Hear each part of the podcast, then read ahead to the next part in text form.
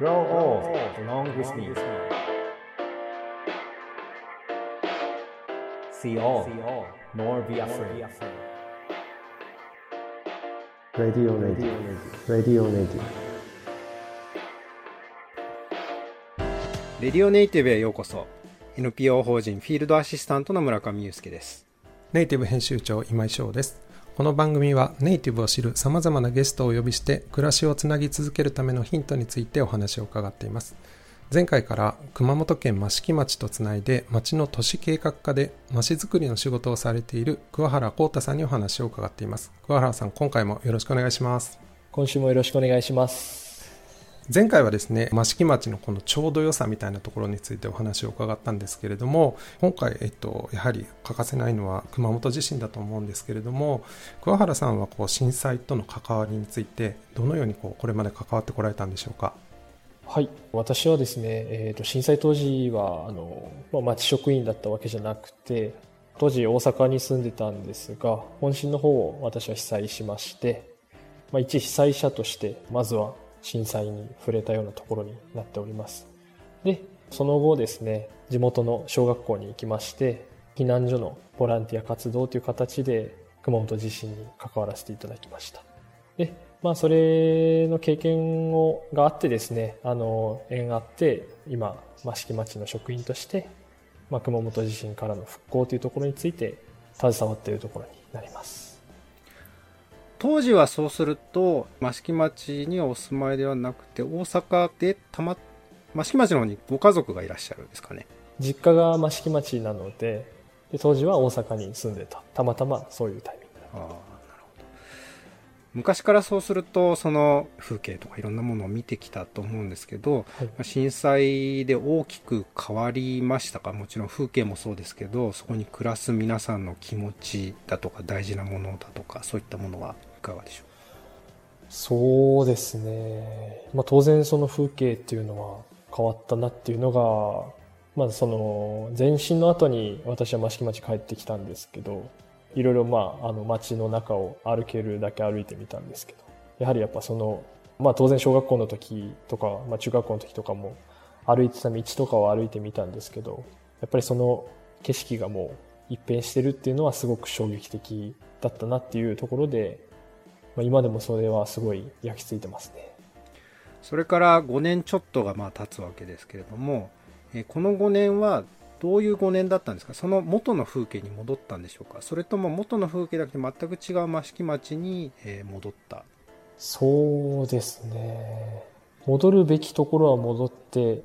変わるべきところは変わったなっていう実感はあるんですが、まあ今いろんな事業とかも動いてる中で変化の途中っていうところになるんですけど、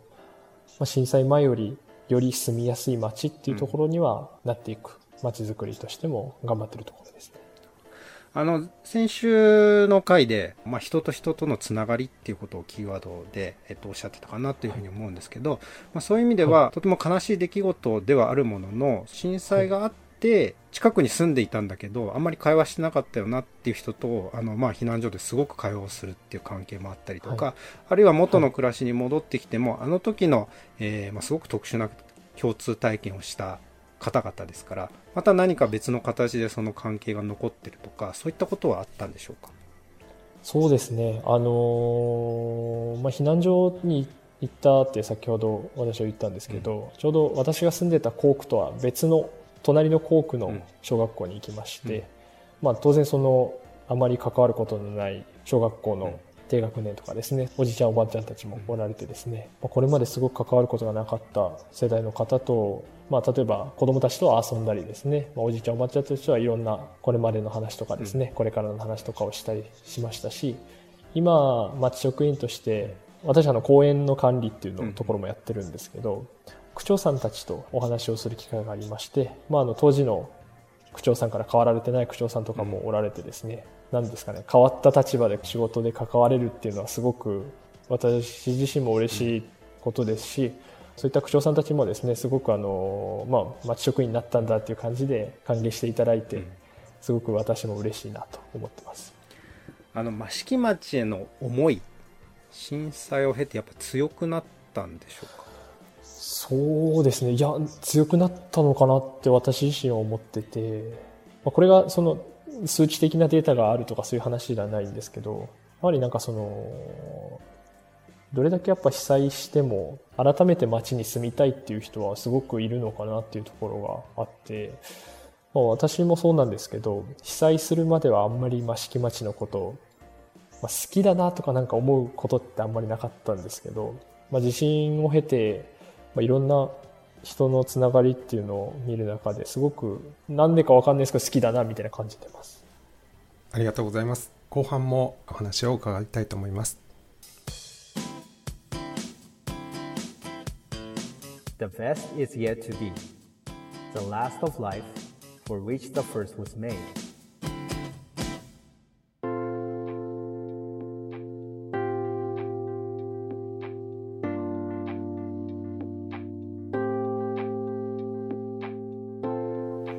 桑原さん5年前の震災では当時はボランティアをされていたということなんですけれどもそのボランティアをされていた経験があるからこそ今の仕事に役立っていることって何かありますでしょうか？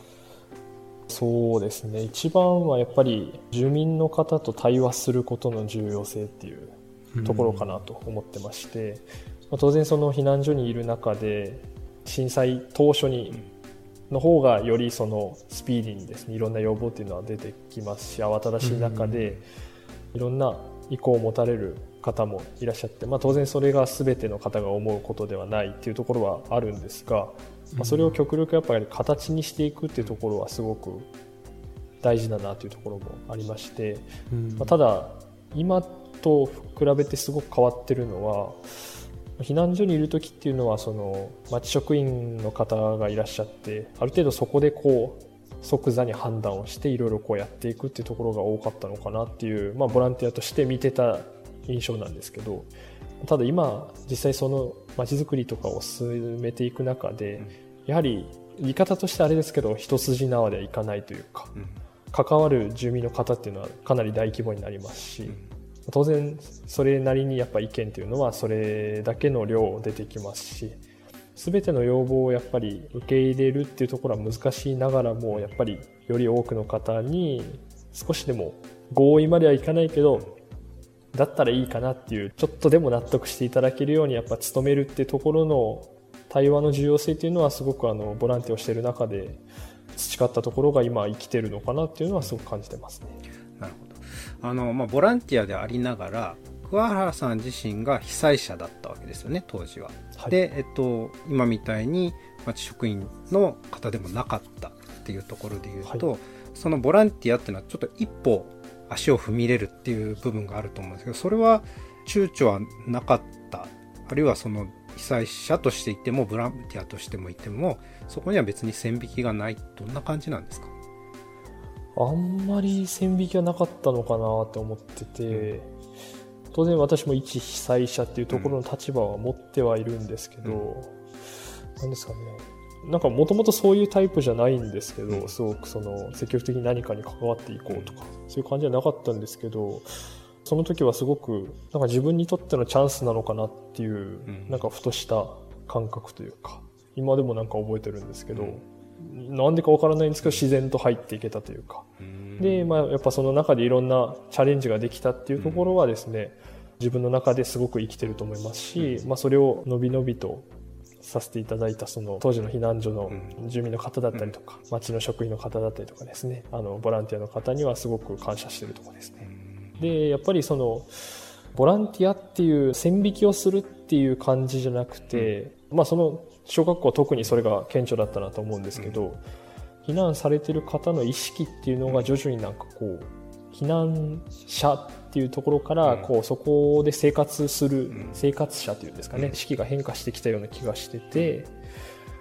こう自分の生活がやっぱり第一っていうところが当然皆さんあられたっていうところはまあ当然私もそうでしたしそうだと思うんですけどただやっぱりそれの中でみんなでより良くしていこうっていうところを自主的に動かれる方っていうのはいらっしゃったと思いますしなんかそういうのもボランティアっていうことの一つなのかなっていうのは私はすごく思ってますね。なるほど。今お話を伺ってるとその当時いらっしゃったその避難所が、まあ、ある種のその、ね、第二の家というか、まあ、家族はものすごい増えてるし、はい、あの、あ、こんな親戚いっぱいいたんだみたいな感じかもしれないんですけど、はい、まあ、その中でそれぞれの方が、お父さんもお母さんも子供も、おじいちゃんおばあちゃんもいれば、それぞれなんかその役割って少しずつ違うんだと思うんですけど、まあ、その中でも、えっと、まあ、桑原さんは桑原さんでそのボランティアっていう役割になったのかもしれないですけどそうやって皆さんがいろんな役割をこう少しずつやられたっていうような印象をちょっとお話から伺ったんですけどそんな感じですかね？そうですね。なんかこうそれぞれができることをやるとか。例えばまあその当然仕事をされている方とかもいらっしゃって、まあ、日中はこうお仕事に行かれて、戻ってこられてこう手伝っていただくとか。あとはその学生中学生とかですね高校生も一緒にこうボランティアとして活動してたんですけど、まあ、日中は当然学校が再開してまあ、疲れてる中夕方部活から帰ってきて夜ご飯の配膳しようかみたいな感じでこうなんか義務感っていうよりはなんかすごくそれをみんな楽しんでたというか、うん、そういう印象はあってそれが自然と回ってたというか、うん、そういう感じはすごく受けてます、なるほど。まあ避難所もいろんな色が出ると思うんですよね。他の避難所でもその桑原さんがいた避難所でもそのまあ条件は多分一緒だと思うんですよね。ほとんど同じ地域から、はい、まああの多少人数の差とかもあると思うんですけどこうある種ランダムにこう集まってきてっていうところが次第にこう日を重ねていくにつれてあの団結力のある避難所もあればそうじゃない避難所もっていうふうにちょっと変わっていくっていうのは、はい、桑原さん何が違ったというふうに思いますか？そうですね。やっぱりなんかですねそのみんなでやっぱ話をしていこうっていうところのなんか例えば朝の時間この時間からこの時間は段ボールベッドのカーテンをみんな開けてオープンにして生活しましょうとかですね。会話をする時間をより増やしていって当然そのギスギスした瞬間とかは当然あるんですけど、まあ、それはやっぱりそのこれまで作ってこられた、まあ、周りのコミュニティだったりですね。そういったところがも含めてやっぱこうなんですかね。うん難しいですね。あの解決していこうと前を見て歩いていこうというところでですね、あのー、まあ、私たちボランティアが入らなくてもそういう感じで、まあ、生活されてる方は考えられてたのかなっていうのはすごくあのこう俯瞰してみた時に感じてますね。ありがとうございます。一つ、まあ、あの記載当時と今と状況は全然違うと思うんですけれどもいずれにしても必要なのは対話よく町民の人たちと話をするっていうことが基本にあるのかなということをちょっと感じました。ありがとうございました。レディオネイティブお相手は村上祐介と編集長の今井翔でした。The best is yet to be バイバイ